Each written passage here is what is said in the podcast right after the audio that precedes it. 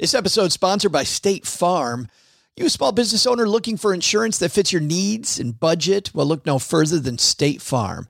State Farm agents are not just insurance providers, they're also small business owners who live and work right here in your community. They understand the unique challenges of running and protecting a small business. When it comes to small business insurance, State Farm knows what it takes. Create a plan that fits your needs and your budget. State Farm agents are ready to help you choose personalized policies that truly understand your business. Insure your small business with a fellow small business owner. Talk to a State Farm agent today and get started on personalized small business insurance that fits your needs. Like a good neighbor, State Farm is there. Talk to your local agent today. This podcast is sponsored by Ramp. Are you the decision maker in your company? Consider this. For the first time in decades, there's a better option for a corporate card and spend management platform. Meet Ramp, the only corporate card and spend management system designed to help you spend less money so you can make more. Most corporate credit cards offer points as incentives, but those points amount to less than their worth in real cash value. Ramp's business cards offer you cash back, real money in your pocket. Plus, you control who spends what with each vendor. And Ramp software collects and verifies receipts automatically, which means you'll stop wasteful spending and close your books in hours instead of days. Businesses that use Ramp add up to 5% to their bottom line the first year. If you're a decision maker, adding Ramp could be one of the best decisions you've ever made.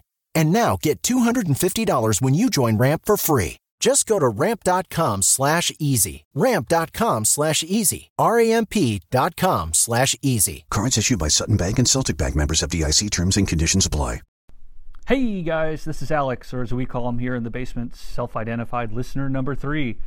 and what's funny is, when I'm not stacking Benjamins, I'm usually counting gold in my Los Angeles bunker maybe buying a new van for the missus. Sometimes I call my significant other and tell them to stop tracking the time it takes to manage our rental empire, such as in 15 minute increments, so that I can jet set from Hawaii to the middle US on a budget airliner to get one hell of a deal on a new car to drive back to Vegas, just in time to tell my best friend about the trip to Vietnam that my family and I went on.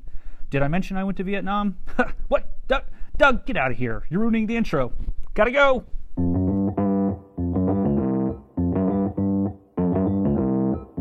Live from Joe's mom's basement, it's the Stacking Benjamin Show.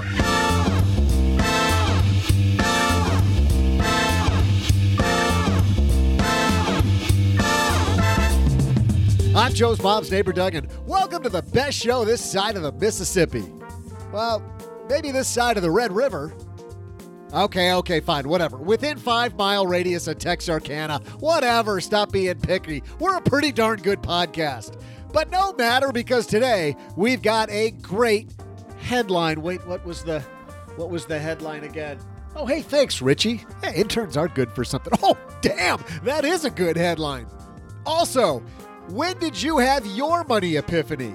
We'll ask our team about big money moments in their lives and ask them to help out our new buddy Dustin, who dialed the Blooom call for help. We're going to help Dustin score a bigger raise. On today's show, we welcome from Afford Anything, Paula Pant. And from this here podcast, just over on the other side of the basement, OG. Plus, from LenPenzo.com, it's Elvis Presley. I'm just kidding. It's just Len Penzo. You know what Elvis would be saying if he were alive? Hey, let me out of this coffin. oh my God. I got to start writing my own material. That's just awful. And that's not all. In our Friday FinTech segment, we're all about comparing ourselves to everyone else, right? So now we've got an app to help us do just that. Today, we welcome from Status Money, Majd Maksad. And now, a guy who loves sparkly pants as much as Elvis, Joe Saul Sehy. I do like sparkly pants, but not in public. Hey, everybody. I'm Joe Saul Sehy. Welcome to Friday on the show, Sparkly Pants Day, and the woman wearing sparkly pants in the desert. It's the one and only Paula Pant. Absolutely. My last name is Pants, so my job is to wear any type of pants. There's sparkle pants, rainbow pants, unicorn pants, cat pants. True story, I actually own a pair of Dr. Seuss cat in the hat pants. Do you have the, any of those awesome Southeast Asian pants? Oh, Thai fisherman pants. They're super Yes. comfortable. Yes, those are amazing. Yes, fantastic pants. And multiple pairs. the guy who does this awkwardly across the table from me, not wearing any pants, the one and only OG. It's like that Lego movie. Where are my pants? And Wear pants to this party? yeah, bummer, huh? Would you like to go to the pants party, Joe? uh, pass. And then uh, from the from a bunker way That was a hard pass. yeah was was I too quick on that? And then from a bunker deep below Los Angeles, we'll ask him about pants. Len Penzo. Yep, not wearing any pants today. I got my pink tutu on. Let's Per- get started. Perfect. We're all dressed. And you know, you know what's the best part about this show, Len? Is the fact that you can save $450 not by selling your pants and moving to tutus, but if you go to magnifymoney.com. The average person there, yeah. Average person there saves 450 bucks on their checking, better checking account, better savings account. You got that checking account with fees, or maybe the savings account at a brick and mortar paying nothing, or maybe you've got that credit card that doesn't have rewards when Nick at Magnify Money tells us we can get 2% rewards or maybe even better. Head to stackingbenjamins.com forward slash magnify money for more. Thanks also to Harry's for supporting Stacking Benjamins. Love my Harry's. Harry stands behind the quality of their blades, but they know switching razors isn't an easy decision. So they created a trial offer. Claim yours by going to harrys.com forward slash SB. Tell you what, it's not all pants discussions today. We're actually going to talk about money epiphany. So let's get this party started. Hello, darlings. And now it's time for your favorite part of the show our Stacking Benjamin's headlines. Our headline today actually comes to us from Rockstar Finance. You know, we find a lot of the pieces that we talk about actually on Rockstar Finance, but this one actually is from Rockstar Finance. And our friend Derek Olson wrote this. What was your money epiphany? He says, The first time my wife and I did a monthly budget, I was shocked by what I saw. I guess that we spent $100 eating out the month before. I was wrong, way wrong. We spent $450. Okay, budget, you have my full attention now. Teach me your wise ways. That was our money epiphany. And it got me thinking about my money epiphanies, guys. I haven't had one money epiphany. I've had like several like aha moments. But there definitely was kind of a first one. So, uh, Len, we'll start with you. Did you have like a money epiphany? Uh, well, yeah, but it's not because of you know I didn't see a bill. It's from what somebody told me once, and I've I refer to him occasionally here. It's it's my cousin Kevin, the CPA. When I was 18 years old, he pointed out to me about debt, and what debt does is really is how it enslaves you. So it, what it does is it reduces the wealth you can accumulate down the road he, he pointed out that that limits your options in the future. And I thought about that and I was like, you know what? That's right. So I'm like pulling forward my options today, but it's limiting me in the future. And, and that really made me think. It's like, you know what? Why would I do that when I want that flexibility down the road? And so that just that was one thing that just really got me about how debt takes away your future options. How did he talk to you about that? Was he asking you for, I mean, was he asking you? Were you asking him for a loan? No, well, I don't know. You know, Or was he just accountant, so pontificating? he's, he's all things money, and it's what he did. He talks. I mean, he talks about money like that, like like uh, other people talk sports. You know, hey, how'd the Dodgers do or whatever. He talks about, you know, hey, how's your money accounts doing? How's your you, you making money? You doing okay? You know, is everything okay with your your budgets and. And that's he just pointed that out. He thought it would be a good thing for him to point out because he knew I was going off to college, and uh, he wanted to point out. And I was making money at the time, uh, working at a grocery store actually but he was concerned about how I was managing my money, and he was he didn't want me to go off spending frivolously, and he wanted to point out the the dangers in that. Was he just it- brought it up? Was there something you were doing though that made him concerned? I mean, were you just taking the money from the grocery store and shoveling it away? I don't know, Kev. I, I mean, because I've. No, I don't know, Joe. I really don't. It's just uh, I think he did it out of love. Really, he just brought it to my attention, and and it was a great it was a great point. I mean, it it was perfectly. T- I am forever grateful for him pointing that out to me and pointing that out to me at an early age because I really hadn't thought of it that way at all. Paula, what was your earliest money epiphany? My biggest epiphany was uh, so it was when I was working at the newspaper. Um, I used to work at a, at a newspaper as a reporter, and I was making somewhere in the 20,000 range. Uh, I started at 21,000, I ended at 31,000, so it was somewhere in within that time span. I was making somewhere inside of that. And I got uh, my first fairly lucrative freelance assignment. I made 50 cents a word for this article that was 300 words. I made $150 writing this article that took me maybe an hour to write. And that was like a massive eye opener. It was a massive epiphany that if I focus on figuring out how I can earn more, especially outside of my day job, I've got tremendous power there. You know, because when you're making around $20,000 a year, but then you make $150 an hour, like the comparison's crazy. Wow. OG, your first money epiphany, or are you still waiting? Someday you'll have one. What's an epiphany? Every, every, everybody else has had one, Mom.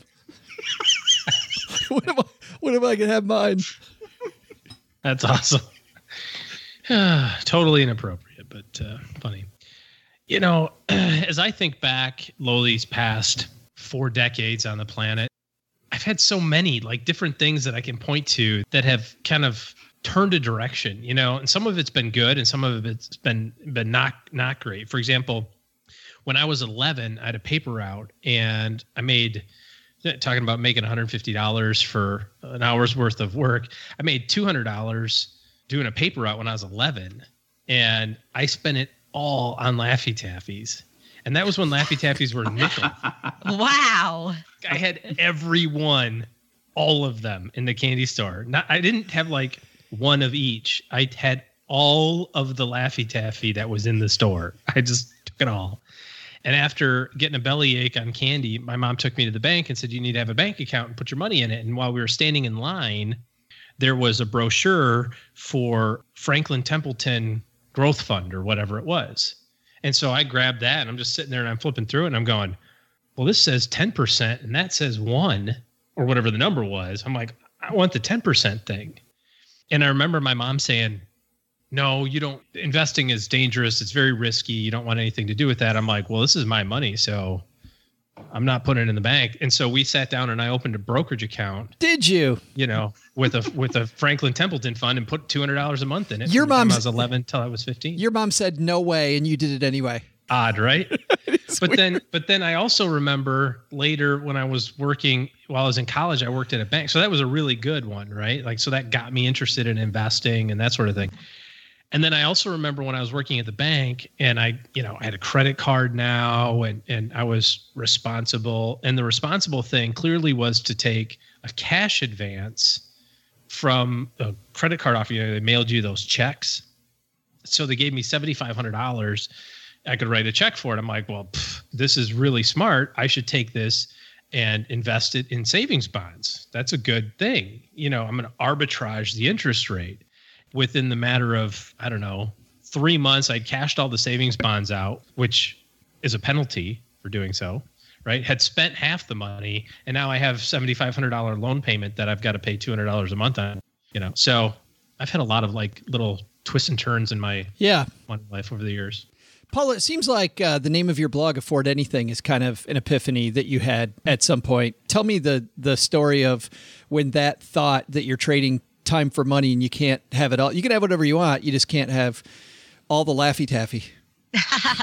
so when I was in college, I really wanted to study abroad, but the study abroad programs were prohibitively expensive. They were between fifteen to twenty thousand dollars for one semester. I realized I didn't want to study. I just wanted to go abroad. Um, and so I thought to myself, I was like, well, you know what? I can graduate, save up some money, and then go travel.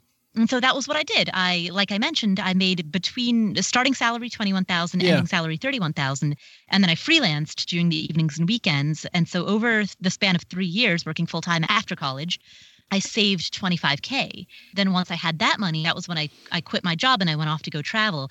And everybody flipped out. All my friends, you know, they were like, I would love to do that, but I can't afford it. That was the number one, number two, number three, and number 12 thing that I heard everybody say. But these were also friends who drove like new ish, like within seven years or newer vehicles. They are people who like occasionally got pedicures, they got their haircut at salons, they would go to dinner out, they would get eight, nine, ten dollar cocktails. I So never did any cheap. of that stuff. Li- So- yeah, life choices. Yeah, exactly. So I was kind of indignant a little bit that people kept saying that they couldn't afford to go travel and then kept like asking like well I don't get how can you afford it? Are you putting it on a credit card? Did are your parents paying for it? What are you you know like nobody seemed to be able to wrap their head around the fact that I just figured out a way to save $800 a month every month for 3 years. You know, and and that's what that adds up to right so uh, so that was really where it, it started i wanted to communicate that idea That's and it seems like such a simple idea i don't Yeah. understand why people have such a hard time grasping it you know, what's funny is I don't think because you present it so simply that it is simple, but people just look at the thing in front of them and go, I want, right? I want that. I don't think we think about the other end of the stick, as Stephen Covey would say. We just think right about, the process of getting there yes, exactly. Uh, you want the six-pack abs but you don't want to do crunches I don't have to. I can, I can just dream it, right? The six pack's right underneath the protective layer. right, right. Hey, Len, I'm curious because after you go to college and you start working as an engineer, you must have, when you got into the workplace, had some epiphanies, had some ahas, either from looking at the people around you or maybe somebody mentored you or something. Tell me a story of once you started your work life, an epiphany. Here's one that I learned the hard way. This is from the School of Hard Knocks. It's an epiphany. I had moved into a new home and I was getting a new irrigation system in my home. Oh, the old irrigation new home epiphany story. Yes. i remember this one too It gets you, gets you So- every so- time. Yep. So I uh, called uh, some contractors and and um, and you know you're just starting out. You're not making a lot of money, and so you're trying to get the lowest possible price you can. And boy, did I get one guy! I was so proud. I got this guy down so cheap. I mean, he. I forget what the price was, but let's just say it was. He started at two thousand, and I bargained, and I bargained hard, and and this guy needed the the work. Apparently, I got him down to I mean, a ridiculously low price. And he- reluctantly said, okay, I'll do it. And, and I was so proud of myself. I, I, the price was, it was super cheap. Anyway, so the guy comes, does all the irrigation of my lawn, front yard, backyard, lays all the pipes, puts all the sprinklers in. And I, I kid you not, within one week, all the pipes start bursting because what happened was I got him so cheap, he used the cheapest material he could to meet my price. And he instead of telling me, you know, this is really, you know, really dumb idea, he just took the job. And my being so proud uh, that I got him down low, I was paying for that, and I ended up paying for that for like the next five years because the pipes would burst, you know, over a five-year period, and it was always a reminder that there's a difference between price and value, and sometimes it's worth paying, you know, a little more for something. Cutting corners, you end up paying in the long run. I love that differentiating between price and value. And if I can find high value first and then find lower price for high value, as long as value's built in. But when you get rid of the value, it's a it's a problem. Yeah, it's like a it's like a curve, you know. There's Yes. there's a happy medium in there somewhere, right? Yes. Where you want to get you Yes. good value and a and a price. You got to find that sweet spot. They call it the knee in the curve. Like I would rather eat at a quirky, fun restaurant that's not that expensive than like a, a, a super expensive three Michelin star restaurant. I've never been to a three Michelin star restaurant, but but I was gonna say you've never been to one, apparently. No, but I'll tell you, a couple of the one star Michelin star restaurants I went to were were not. I didn't have as much fun. I mean, one of them I thought was pretty good. The other one, I just didn't enjoy myself from the beginning to the end. It was too frou frou, and everybody was kind of. It seemed like the wait staff was a little on pins and needles, and the bill And was the portion the portion sizes were small, and you probably had to go out and get some pizza afterward, anyways, didn't you? that didn't that didn't bother me. Actually, I thought that the that, that that like the concepts and the tastes were pretty cool. But but still, if I find a quirky restaurant in a neat neighborhood where the four of us here can have a conversation like we're having now, I'll go to that place all the time because for me that's a far better value. Uh, far better value. OG disagrees with that one. He'll take Steak Brother out for the most expensive steak ever. Well, I took Doug out for steak. He did the same thing. Which one's the most expensive? I just took my other brother out for dinner. Who's buying? Like literally, he said, "Whose whose tab is this?" As he sat down and opened the menu. Once you once you let that story out, everybody now takes advantage of it. Hey, uh, OG, when can you and I go to dinner? By the way. what are you What are you doing tomorrow after after work for dinner? Yeah.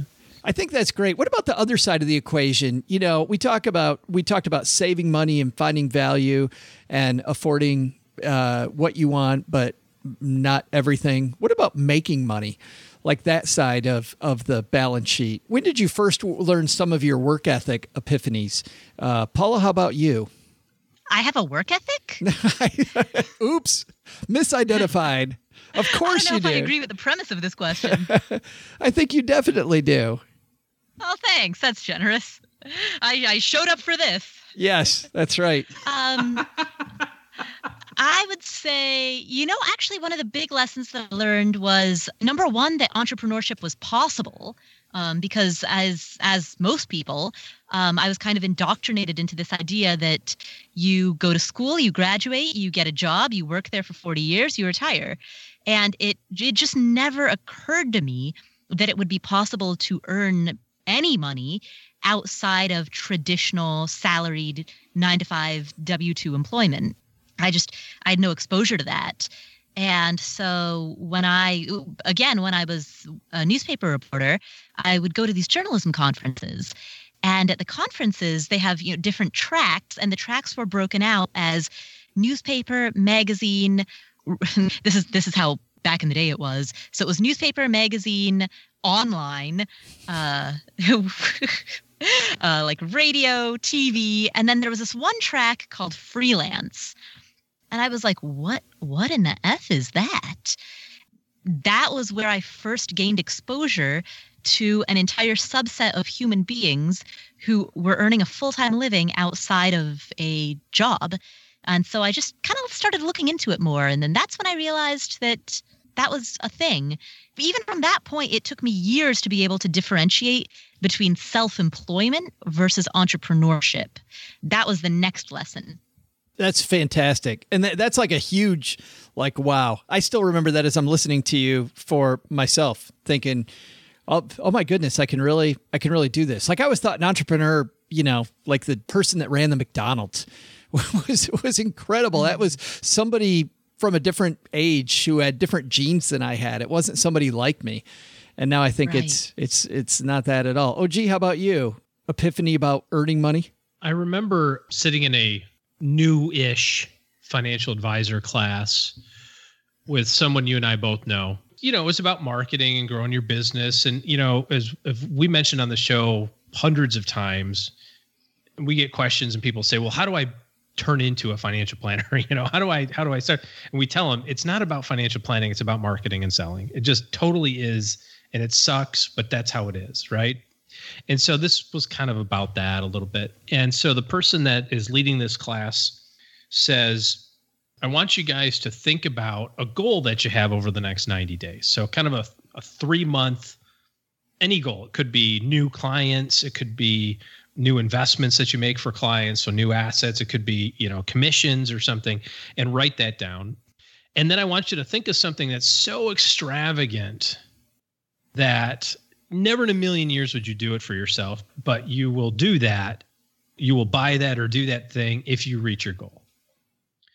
And for me, it was a set of pens, right? Because never in a million years would you spend $100 on a stupid pen, right? I have them here.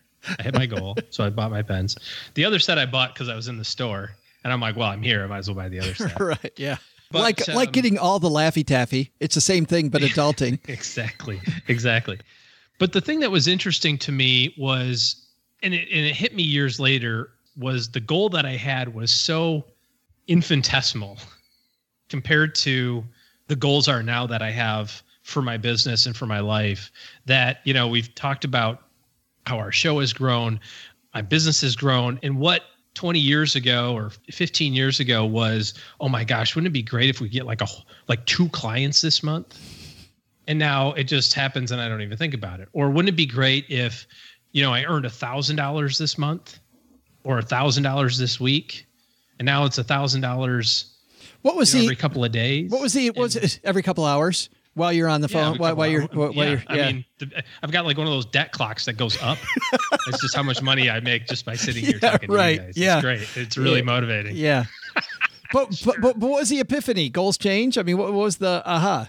It was really that first of all, whatever you set your mind to, you can probably do, right? And what seems impossible is possible. It's just it's just a different timeline that you're Yeah. looking at, right? Yeah. Like we've already 10xed our lives. There's a great podcast that I listen to called 10x Talk. It's with uh, Joe Polish and Dan Sullivan, and it's fantastic information. But one of the things that they talk about is you've already 10xed your life in whatever is important to you, whether it's money or relationships or or time, you know, free time or whatever the case may be. You've done that before. It just doesn't feel like it because you went from making three thousand dollars a year to thirty thousand dollars a year, and now when you're making fifty, you go, well, there's no way I can make half a million. That's ten. That's ten times. I could never do that. Yeah, you hmm. can. You've already demonstrated the ability to do that, and so there's no unrealistic goals, right? There's just unrealistic timelines. Is Yeah. kind of how I think about that. So Len. Well, there's always something you can do to make money. There are so many ways to make money out there. You just got to sit and think about it. Think about what you're good at, what you can do to make money. When did you have that epiphany? Frankly, I had that epiphany when I started the blog a few years, a couple years after Yeah. starting the blog. Yeah, right. But but just because, and and I didn't start this, you know, I didn't start the blog to make money, but it's just it turned out that hey, you can I could actually make money off of this. So But in fairness, you're exchanging value for money, right? Oh yes, Yeah. yes, of course, yes, absolutely, yes. That's the only way you're going to get money, right? Right? I, I, well, you could you could steal it. I was gonna say, what what are you saying here, Len? No, there's no value in my blog. are you kidding me? People just hand me money and I laugh maniacally. But so much on, uh, on income. Uh, let me let me bring up one. It's kind of related to income, and that what makes up for a lack of income, and people in today's instant gratification world, what makes up for a lack of income? Maybe you don't make as much as you want, but what makes up for that is saving money and learning how to to save money. Saving money makes up for a lot of issues you might have with not making enough. You just have to be patient enough and save enough to get what you want. I remember when I was starting out, me and the honeybee for our home, for example, every year we would we would set a goal. Well, we want to do this home improvement. Okay, well, how much money would we have to save? We would figure out how much we'd have to save, and we'd put away, and we'd save, and it would take time, and it would, you know, we'd try to do it in a one year period. We'd we'd set a goal and we'd try to save, and that's how we would overcome. You know, you can't have everything all at once, and so it seems like for a lot of people that's a lost art is saving. And I think that's important. You, you really should get into the habit of saving money. Saving is good, You- despite the low interest rates you get. There's always saving. If you can't figure out a way to make extra money, you can always save. Believe it or not, I remember when the phrase, to your point, Len, the the phrase uh, "eating the elephant one bite at a time" was like a big epiphany to me. It was this huge epiphany because I'm a guy that I see something and I freak out. And to OG's point about 10xing my goal, or to Paula's point about somebody you know being an entrepreneur, and I think there's no way that could be me.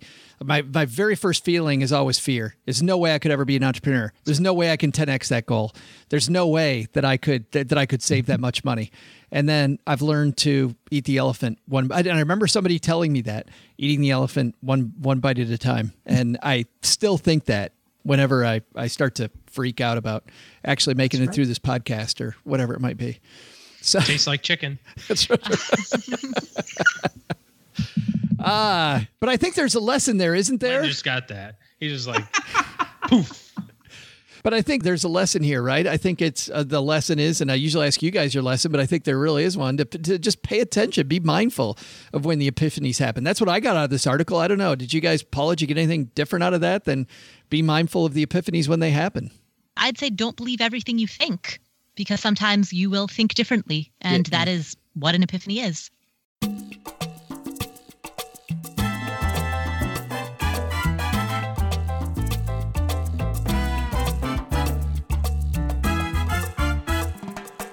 Len, how's your money doing compared to everybody else's? I don't know. You want to show me your checkbook? What is it? Are Show me yours. I'll I show just you don't mine. know. Yeah, that got awkward in a hurry. We I'll tell you, when I was a financial planner, this was one of the most popular questions I always got. How am I doing versus everybody else? And I said, it doesn't matter. But a recent study shows that it might matter and it actually might motivate you to do better.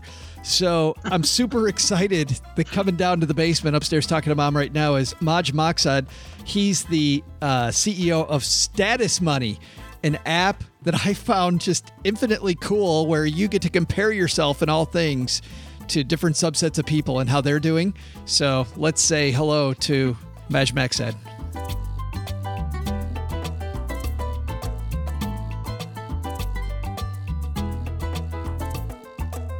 And coming down to the basement to join me is Majd. How are you, man? Good. How are you, Joe? Well, I'm great. And I find this fascinating. You brought with you today this report from the University of Chicago and the University of Maryland showing that peer pressure may help people curb spending and save more money. It seems like, though, it also works the opposite, doesn't it? Like if your friends are all spenders, you're going to be a spender too?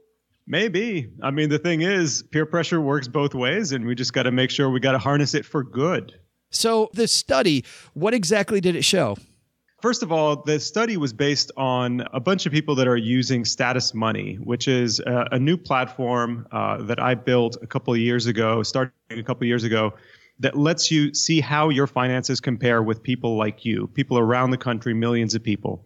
The study focused on what would happen when people found out that they were spending more than their peers, looking at specific categories such as their entertainment spending, their restaurant spending, and so on and the results were startling. When people found out that they were spending more than people their age, making the same amount of money living in their city, they reduced their spending by 23%. That's so uh, amazing. Over $600 over a couple of months. It's funny because I was a financial planner, as our longtime listeners know, for uh, 16 years. And people would always ask me, they'd say, Well, Joe, how am I doing versus everybody else? And I would always say, it doesn't matter. It's you and your goals. But clearly, I was wrong. It does matter. It, it absolutely does matter. It gives you a sense of perspective. Budgeting in a vacuum, I think, has been the way you know we've all operated for a very, very long time. And it's been incredibly awkward to talk to other people about their finances. You don't want to ask somebody how much they make or how much they spend and by the way, they're probably going to lie to you anyway. Uh, so being able to democratize access to this information is incredibly valuable. And for the first time, everybody has access to it. What made you? I love hearing origin stories Majd. So, what was it uh, that made you think of this? Were you wondering, like, where do I stand versus all of my friends? So you decided to make make this, or how did it all begin? Well, I was very curious, but I actually had access to a lot of that information myself, so I, I knew how valuable it was. Uh, I worked as a data scientist for credit card companies, first of all for Discover, then for Citi, uh, for over a decade. Day in and day out, I would look at information about people's spending habits, about their debts, their payments. You know, so I had a very good sense of how I look compared to other people. That was information I've personally found incredibly valuable. Uh, but then looking around and seeing what actual financial tools looked like was always a little bit depressing because I felt like I was put in a box, completely isolated from everybody else, and I had no sense of perspective. Uh, so that was really the reason we, uh, my partner and I, decided to start Status. That's cool. So when I go to Status Money, well, first of all, how do I get it? And then uh, just walk me through it. How does Status Money work? First of all, you go to statusmoney.com. We are a web platform, but also very beautiful on your mobile phone if you want to use your mobile phone browser. So you go to statusmoney.com and you create an account. The account creation process takes a few minutes. Uh, you would add information such as your age, how much you make in a year, whether or not you're a homeowner or a renter. Uh, we seamlessly link to your bank accounts and to your credit report. So that information is now available to you at no cost to you. You can always check your credit report 24 7. Once we have that information, we match you with people who are similar to you. This is done algorithmically, very seamlessly from the user's point of view. So you're able to see people who are your age, who live in your city, have a similar income. If you're a homeowner, then we match you with homeowners and people who also have a similar credit score. By looking at that peer group, you now have an incredibly detailed sense of how you stack up compared to people like you. we also let you compare yourself to the national average. So in case your peer group is, you know, doing tremendously well compared to other people, you now have that sense. And by the way, you can create custom peer groups as well. So if you're curious how you compare to people across the country or people in your hometown, you can see that. Or, um, or that's only the start, right? Because once you have all that information, our algorithms get to work on trying to find ways for you to better manage your money. That's where the real magic happens. Gotcha. And so I'm assuming then I can base it on uh, maybe my net worth, my spending, my investments, the, the, amount of money I make. I mean, what are the different ways that I compare myself with other people? Yes to all, all of the okay. above. All right. So so our idea was we needed to have a comprehensive picture of your finances, frankly, so that you're well informed into every aspect of your financial life. So, yes, your financial net worth, but also every component of it. So, your assets, looking at your investments, your homes, your cars, what you have in your savings and checkings, even your debts broken down, credit cards, mortgages, auto loans, student loans, uh, lots of debt in this country. we can talk about that another time. Yeah. Spending, income, your credit score. So, again, every aspect of your life broken down so that you can get a high level and an incredibly granular view of your finances. That's really cool. And then on to your next point, which was then you'll help me find ways to do better. Do you look at how people who are doing better than me are doing and kind of show me the steps there, or how does that work? The primary benchmark is people who are similar to you across those six dimensions that I mentioned your age, your income, your location, and so on. What we allow you to do is get a data driven, factual understanding of where you are. The algorithms are then looking at how you're doing well and where you can do better. So, simple example the interest rate on your mortgage is too high. People who have a similar income and credit score get a better rate. So we're going to tell you about that without you having to lift a finger. And where we're going to go is then connect you to a mortgage provider that is willing to offer you that better rate. So all of this information at your fingertips, but then hopefully getting to the point where you don't have to sift through information to get to what you should do about it. If you are interested in finding out how people who are older than you compare to you, looking at yourself in 10 years perhaps, or if you want to move halfway across the country uh, which I'm thinking about doing given this awful weather in New York, you can compare yourself with people who are 10 years older or people that are living somewhere else and kind of give yourself a, a milestone to look forward to. That's really that's fascinating. And how much does it cost? Oh, that's the best part. It's free. It is completely free. Uh, okay. This is part of kind of the ethos of our of our company, which is look, this is information you don't want to put it behind a paywall. Everybody deserves access to this information. Quite frankly, it's already our information. This is based on our own data, our own behavior. The way we make money is just like any one of those large financial planning companies or ad companies, Google, Facebook, and others. We show ads. So when we connect you to that mortgage provider that is willing to offer you a better rate, we'll actually get paid from them. So gotcha. we keep your information private and we offer you a great service for free. That was my next question, but, but because you're collecting a lot of information from me, talk to me a second about security. That's kind of the thing that we decided from day one we will never, ever compromise our security and the privacy of every one of our registered members. The reality is, we were the first people on the platform, right? My information was on there, quite frankly, before anybody else's. I have account number one. So it was very important to me to make sure that uh, all the information on there is completely secure. So we have industry leading encryption. We've got industry leading companies that are monitoring our environments 24 7. And any access, whether authorized or not, is monitored, logged, and we get actual alerts about it.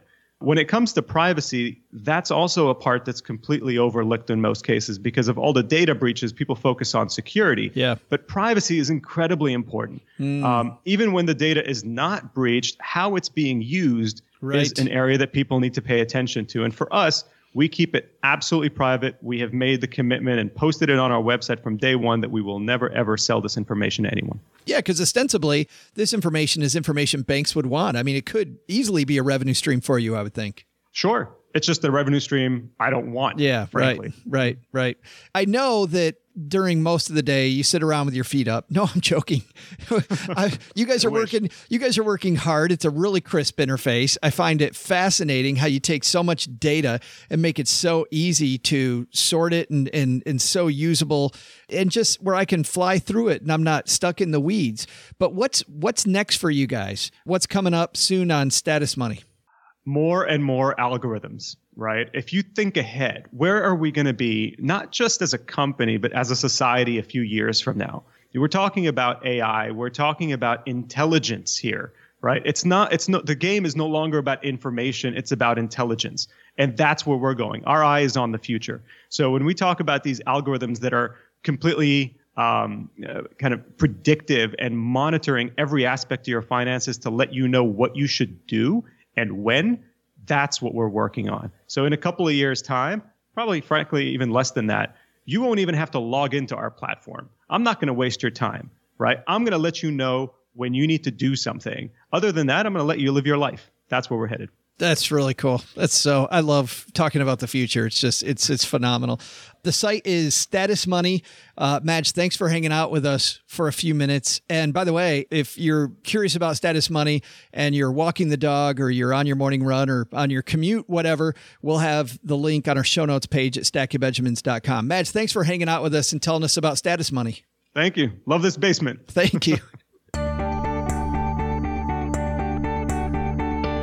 Hey there, trivia fans. I'm Joe's mom's neighbor, Duggan. What a brilliant idea! Comparing yourself to other people when it comes to your money. I often compare myself to people down at the Sizzler, like who can eat the most shrimp? I can. Who has the best hair gel? This guy. And whose belt buckle beats everyone else's? Oh, that's probably Tony. Really, I should probably be comparing these amazing boots, which is a really good idea for a trivia segment. While my boots are awesome, Michael Jackson actually secured a patent for his shoes. In what year? I'll have the answer and maybe a few great moves of my own in just a moment.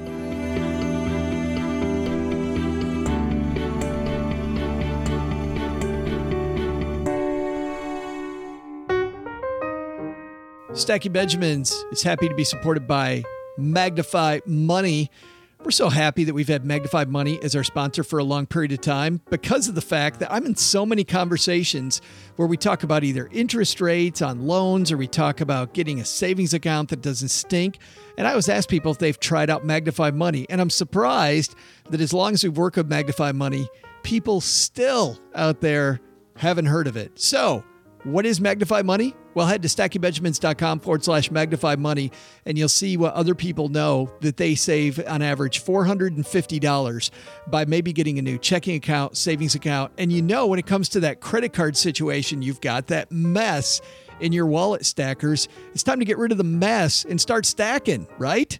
Isn't that what we want to do? Well, I'll tell you how you do that either with a consolidation loan, which you can find at Magnify Money, or by looking at some of these 0% interest rate credit cards.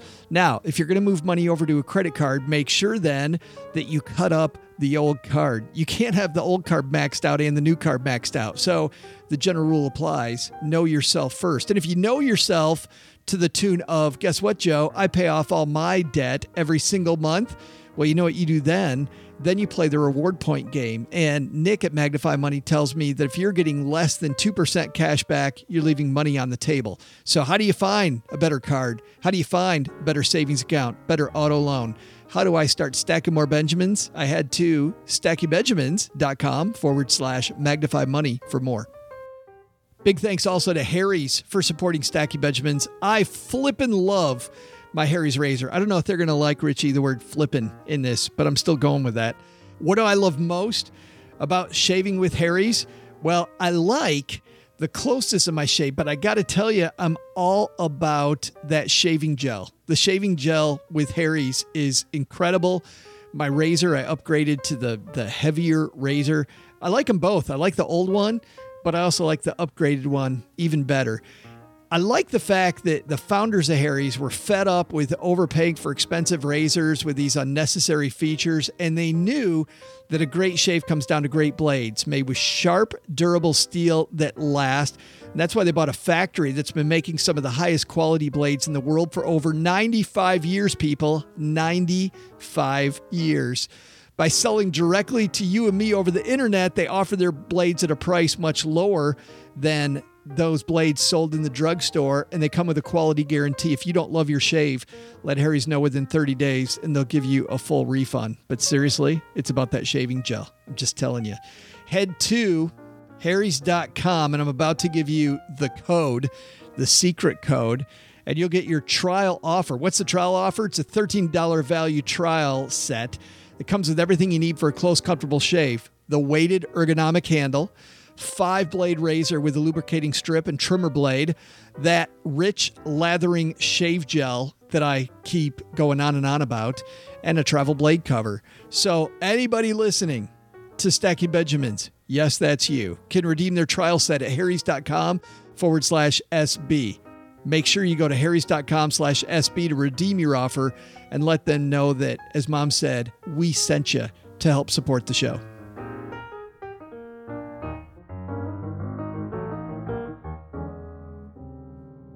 All right, team. What's the score now? Does anybody remember? I, I think I've won one of them. Yes, I've won one. Did you just win, Paula?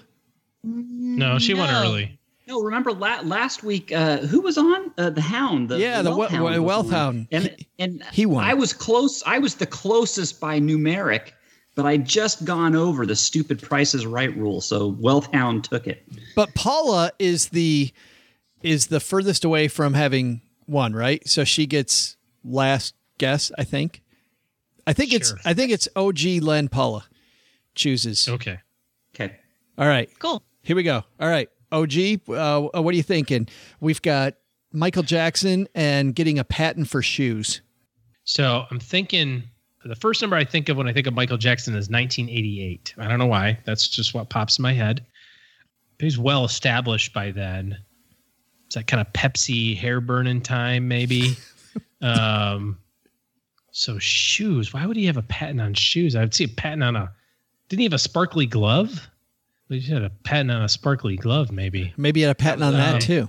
I Did you say that was LL Cool J? Is that what you No, said? No, I said that was OJ. Oh, OJ. yeah, that's a different glove. Um, okay, so not as sparkly, but there was a smattering. it's a different kind of It's yeah Yeah. reflection. Um, so let's do. I'm, gonna- I'm gonna go back in time. Uh, 1979er. 79. You're going 1979. I thought you said 88. You went from 88 to 79? I told you the number that I thought of, but I just don't think it's right. Okay. All right. Uh Len. All right. This has got to have something to do with his moonwalk, right? Doing the moonwalk. I, he must have had some special shoe. I mean, that was incredible. The, the guy that he could do that. So when did he introduce that moonwalk? That was wasn't that that was during some Grammy Awards or something, right? With Billie Jean. So let's see. And that album came out in uh, Thriller. Came out in uh, eighty. Let's see. I know I was still working at the grocery store. So that was. I'm gonna say 1981. 1981. Paula. Wow. Okay, well, when I heard the question, the first number that popped into my head was 1982. Jeez, but if Len guessed 81, ooh. Or I could be squarely in the middle and say 1980. Or I could go under and say 1978. I've got so many options in front of me, I don't know what to do. Just, just pick 15, 19, 1762, and you'll you'll win if if if, uh, if OG and I went over. Right. Year one. 1492. That's a famous. date. 33 AD. I'm going to go with my gut. I'm going to stick with 1982. 1982. So Len only wins if it's 1981. He- Here we here we go. Uh, Doug, what's the answer? Hey, trivia fans, I'm Joe's mom's neighbor Doug, busting a move with today's shoe in for the best trivia segment this week. Let's lace up this segment and boot this question to the curb. Michael Jackson secured a patent for his shoes. In what year? Well, when Michael Jackson made the video for Smooth Criminal, he appears to walk fluidly on air backward, and he secured the patent for those shoes to do that trick in 1993. Get that one wrong? Don't feel like a heel. Just put your toe into it next time and you'll walk away a winner. See ya. That makes total sense because that smooth criminal, if you saw that smooth criminal video, that is true. That is amazing. And I should have thought of that. Yes, absolutely. Got to go with your gut. I just, darn it. Wow, that means I I was the closest without You going over, even though I had the highest guess. I know. You still missed it by 11 years. How about that? Which, in the big scheme of things, you know, looking at millennia after millennia of human civilization, that's 11 years isn't bad. But Yeah. thinking about Just a bit outside. Michael Jackson's lifetime, that's something different. So that was a trick. So he did it with he did it was a fake. That wasn't a real uh, thing. We just we just made Len cry. That's this is this is Len's epiphany. 1993 was a lie to Len Penzo. The whole his whole childhood just blew up. That was pure talent on his part. Yeah. Smooth criminal video. Here we go. I'm gonna watch it while you guys talk about the next stuff. Oh, oh, oh. Looks like someone needs help. All three of those O's are sponsored by Blooom Smart Simple 401k Management. When's the last time you thought to yourself, hmm, I should be using that target date fund at work? I would say, eh, probably not, unless it's one of a few companies. And if it's not one of those few companies and you have high fees like many of the target date funds out there and you still want to press the easy button, Blooom is the way to go because it's smart, simple 401k management that fits whatever your goal is. Blooom's pricing is $10 a month, regardless of the size of your account. They link to your existing 401k so you don't have to move your money anywhere. They're a completely independent advisor, so you know you're getting unbiased expert investment advice, which AKA we call a fiduciary. Uh, Blooom researches, invests, manages, monitors, and grows your 401k while you're relaxed. They get you the right mix of funds to meet your retirement goal. So, really, they're like a robo advisor or more likely like that target date fund that you wish you had in your 401k. Blooom is so simple. In fact, the hardest part about this is remembering there's three O's in. Blooom. Go to stackingbenjamins.com forward slash Blooom. and enter promo code. SB. There's no way you got it right. How did you do that? I think I was thinking trying extra hard because I was still upset about missing the Michael Jackson trivia question. It's a Christmas miracle, kids. it is a Christmas miracle. For your first, if you go to promo code SB, you'll get your first month free, and you can see the difference Blooom could make in your retirement. And today, we're going to sell out the sell out. today, we're going to sell out to. Boy, Today we're gonna sell out. The truth comes out. there it is. Today we sold out the podcast uh, to Dustin. Hey, Dustin, apparently you're buying the podcast. Uh, say hello, Dustin. Hey, Joe and OG. Annual reviews are coming up at work, and I have a question about negotiating salary, vacation time, etc. I work for a municipality and can see the salaries for people with similar jobs within my state. I've also used the Bureau of Labor Statistics in the past. What other resources do you recommend I use prior to pleading my case? Thanks for entertaining me on my drive to and from work. Have a good day. Bye. Thank you for the call, Dustin. And the good news is you don't just have OG and I, we've got uh, Paula and Len who also have some serious negotiating experience. So, Len, you, you work, you know, most directly in a position with a boss like Dustin does. So when you go to Well, negotiate you've got the- a job. Yeah, Len, you've got it. Yes. Yeah, I'm the sucker. I'm the sucker in this Paula, group. Paula breaks the code down. You- You're the one dude who has a job here. What? what uh, how do you negotiate a raise? Well, I set goals at the beginning of the year. I get my boss to agree to those goals. And then at the end of the year, I evaluate my performance against those goals. And if I meet those goals, I go in with my my plea for a raise. And Len's that's how it works. Len's Len's goals are: I'll show up by 9 a.m. 70 percent of the time. make it up, make up for it by leaving early. Yeah, Right. come in late, leave early. Exactly. I'll work past lunch 40 percent of the time. Boss, I exceeded that by 20 percent.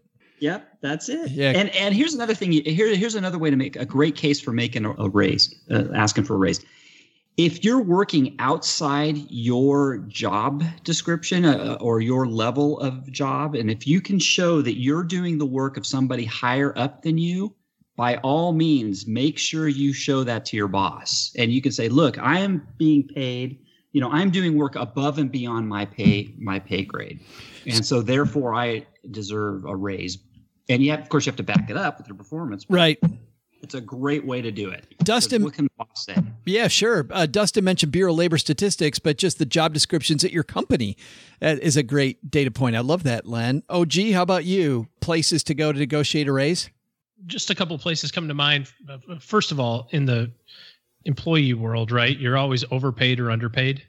Rarely are we paid exactly fairly compensated, right? You know, you're just in a job too far you know, and you're and you're stretching. So to Len's point, you're doing you know above your pay grade stuff, and then there's other times where you're smoking it, and you should be being paid more, and you're not. But um, comparison sites, I think, are really the best the best place here. So like Indeed is a job board, uh, Glassdoor is another one. I think a couple of these you can just subscribe to. It's free. You know, you got to give your email and create an account or whatever, and you can you can search other areas. They're also great places to see lateral moves, right? If you find out that you're a manager in this field, but this is a another field that's very similar that would be an easy transition for you. Quite often the biggest pay increases come from changing both careers and changing companies. Companies, right. Right. We have some anecdotal experience in our family with that. And it's funny because when my wife did this and she came back around to her original company nine months later after getting a roughly 35% pay raise at the other place. And her boss said, Oh, is it just about money? I'd have paid you that. And you go, Well, you know, maybe you should have, and I wouldn't have left. And then, you know, but um, uh, maybe that's the right answer too, is to look and see if there's a lateral transfer. And working in a municipality and government business, you know, there's a lot of different, uh, a lot of different departments that uh, that might work out. I know Dustin asked about reviews, but to speaking to everybody else who's listening, I've seen tons of statistics just that guests on the show have talked about. Well, one of the big things people don't do, to your point, OG, is just ask, right? And statistically, women are less likely to ask for the raise than men are. And yet, you get that answer from bosses so often that you would have got it had you just asked. I was going to say Glassdoor, by the way, was was mine. I like Indeed is another great place. Paul, you have any other places, or let's even talk just negotiation strategy for Dustin as well. Uh, salary.com is another one. Oh, good. Yeah, with. that's great. You know, what you could do is either take the highest number that you find, or if they're all kind of within a similar range, you can, as you're negotiating, show what that whole range is and then take the average or take the median and if that is something that is higher than what you're getting paid you know make that point because then you have multiple data points that reinforce it with regard to negotiation remember that salary isn't the only area of compensation you know you've got salary you've got vacation days you've got number of sick days you've got yeah i don't know any other number of ways in which you are compensated in terms of your benefits and so if they can't budge on salary, ask for better compensation that is framed within the context of some of those benefits. So, for example, I know a woman, this doesn't exactly apply to your situation, but it's kind of illustrative. You know, I know a woman who was moving to take a new job, and the company that she was working for, they, as a policy, didn't help with moving expenses. So, as a workaround to that, she you know she was like okay i understand that that's your policy can you start paying me one week before i actually show up and they said yes ah. so in that way she was sort of she sort of backdoor was able to get them to pay for her moving expenses by giving her effectively a paid week of not having to work not so having to start work that's cool, cool yeah I like that. I also um, I, I, I see people that talk to their boss and they talk in emotional arguments about I deserve, and it's and that never goes anywhere. And the emotional argument always loses. Facts definitely beat emotional arguments. Second is nobody cares about your bills, about your kids, about your life. I mean, don't get me wrong, they do, but not when it comes to negotiation time. So don't use right. your personal needs in the negotiation. Stay away from that. And uh, last is you can even you can even look at uh, things in the future. If uh, you can say, "I'll do," to Len's point, almost I see that the next grade does XYZ. I think I'm particularly suited to do those things, but I'd like to be paid X amount more to take on these additional responsibilities. So, trade, I'll take on higher responsibility for maybe half a step up instead of the entire step up. And it all depends. And, and the other thing to remember too is that often your boss is on your side and your boss isn't the one making the final decision. So if your boss says, mm, I got to think about it, realize what your boss might be saying is, I got to talk to the real decision maker about it because your boss is only given X amount of money and may have to go for more. So don't, exactly. don't, yeah, don't assume that your boss is being a jerk when your boss says, uh, it's going to take me a couple days to talk about that. Yeah, so you got to help, and that goes back to help help your boss. When you go into negotiations, go in armed. Don't just go in and ask for a raise. You got to have something to back it up. So that's yeah. why it's best to write down your job description. Say this is where I'm doing the, the stuff that my job description, and this is what I'm doing above and beyond my job description, and go in with that the asking for a raise is so much easier when you have that piece of paper all that yeah. lays out why you were worth that extra money. It, it's not hard at all. Yeah, that's so. that's great. Give your boss as much ammo as possible. Exactly. And your boss might be the one that shoots you with it, but who, but who, but who knows? Thanks for the question, Dustin. If you've got a question for the show, head to stackingbenjamins.com and at the top of the page, you'll see questions for the show. Click that and it'll show you how to get to the Blooom hotline and we'll answer your question as well. Let's talk about what happens where you crazy cats live. Paula, what's going on at that wonderful Afford Anything podcast? On the Afford Anything podcast, we have a pretty long, detailed episode where you and I, Joe, we answer listener questions. We also talk about podcasting. We go a little inside baseball. We also have an interview with Shane Snow. He is uh, a brilliant thinker who has written a lot about lateral career hacking and how to hack the ladder of success. Uh, he's written a new book about dream teams. So tune in to check that out. We also find out the first time ever Paula's wrong and I'm right on on that show. So uh-huh. Yeah. Uh-huh. Yeah. Tune into the Afford Anything podcast for some interesting debate. Nobody's gonna agree with me on that debate, by the way. Everybody's gonna agree with Paul and nobody's gonna agree with me. Oh gee, what's happening with you, man? I'm just finishing watching the uh, Smooth Criminal video on YouTube right now. um, I don't know that I've ever seen that whole thing. It's like nine minutes long. I just listened to the whole thing while you guys are all yapping. That is pretty sweet. I can it see is. how you'd be confused by his movements there, uh, Len. He got a he got a patent for those shoes, apparently. It's pretty smooth. He was pretty smooth. It's like a smooth criminal. What's hmm. happening in my world? Um, gosh, this is the really crazy time for us in the OG family.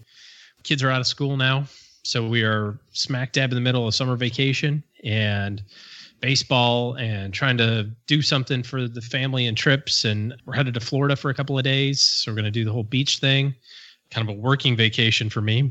If I could put everybody else at the beach and I would stay here, that would work out also for me. But um, alas, I need to drive them there. You know, little golf, that sort of thing. But this is kind of, I want to say it's a quiet time, but it's not. It's just busier now. You always take like 30 minutes talking about, um, I'm going to the beach. I'm watching a video. Yeah, you sound very resigned to your fate. He does, doesn't he? like he's on this conveyor belt. Uh, uh, I'm just going to play some golf and go to the beach. Uh, really? Life With is my family who loves me. Len Penzo. What's happening at Len Penzo? Come out that way. What's happening at lenpenzo.com?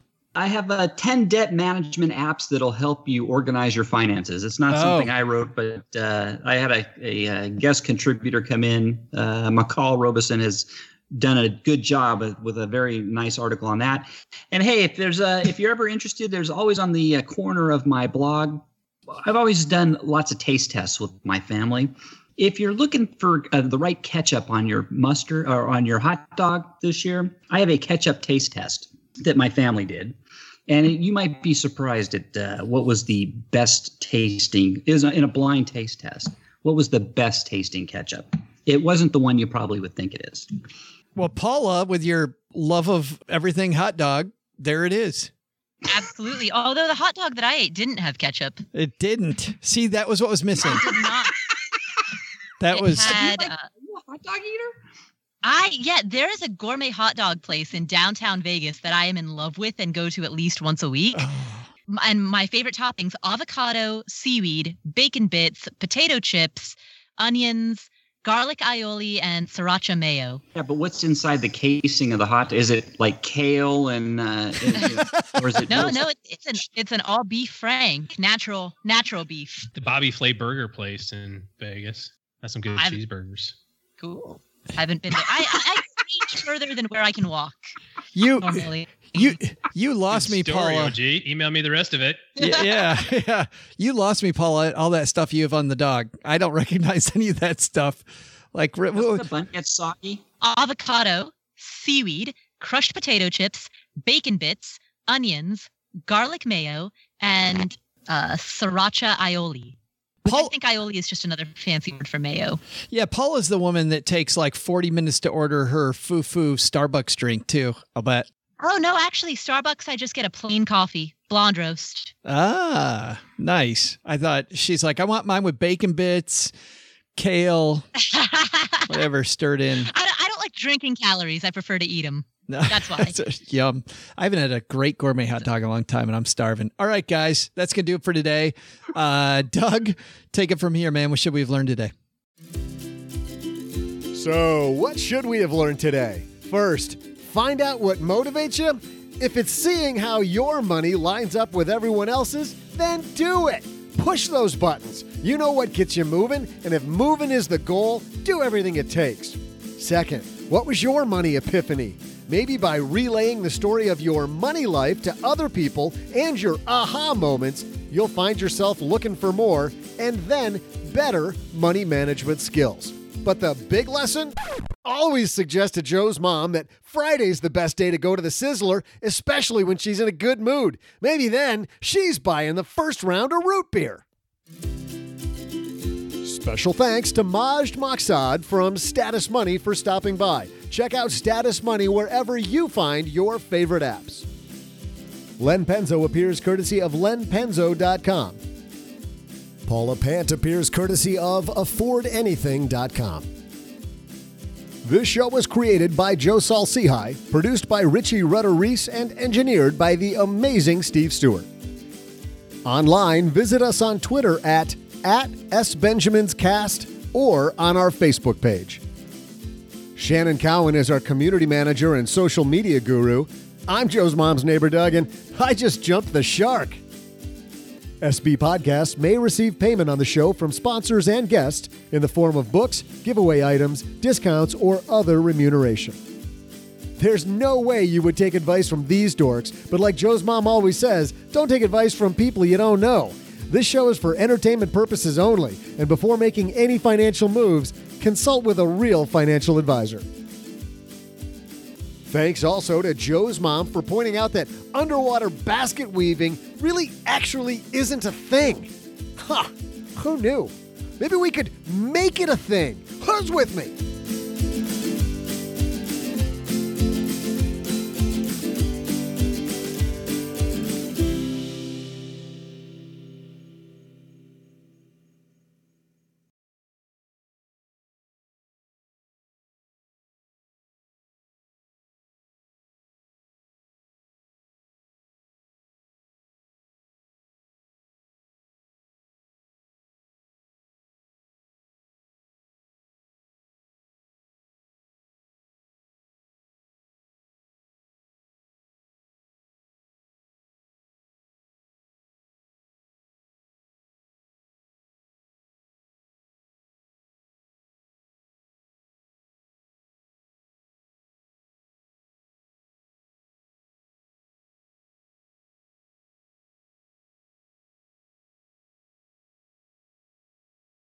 So I, I bought a new watch because I started this exercise dealio, and so I got this Garmin, and it tracks like how I do based on my age group on different things, and it's like the bell curve, and I'm like on the left side of the bell curve always. Like this is how many steps you do a day compared to everybody else. This is the number of floors you climb every day compared to. I'm like, yeah, show offs.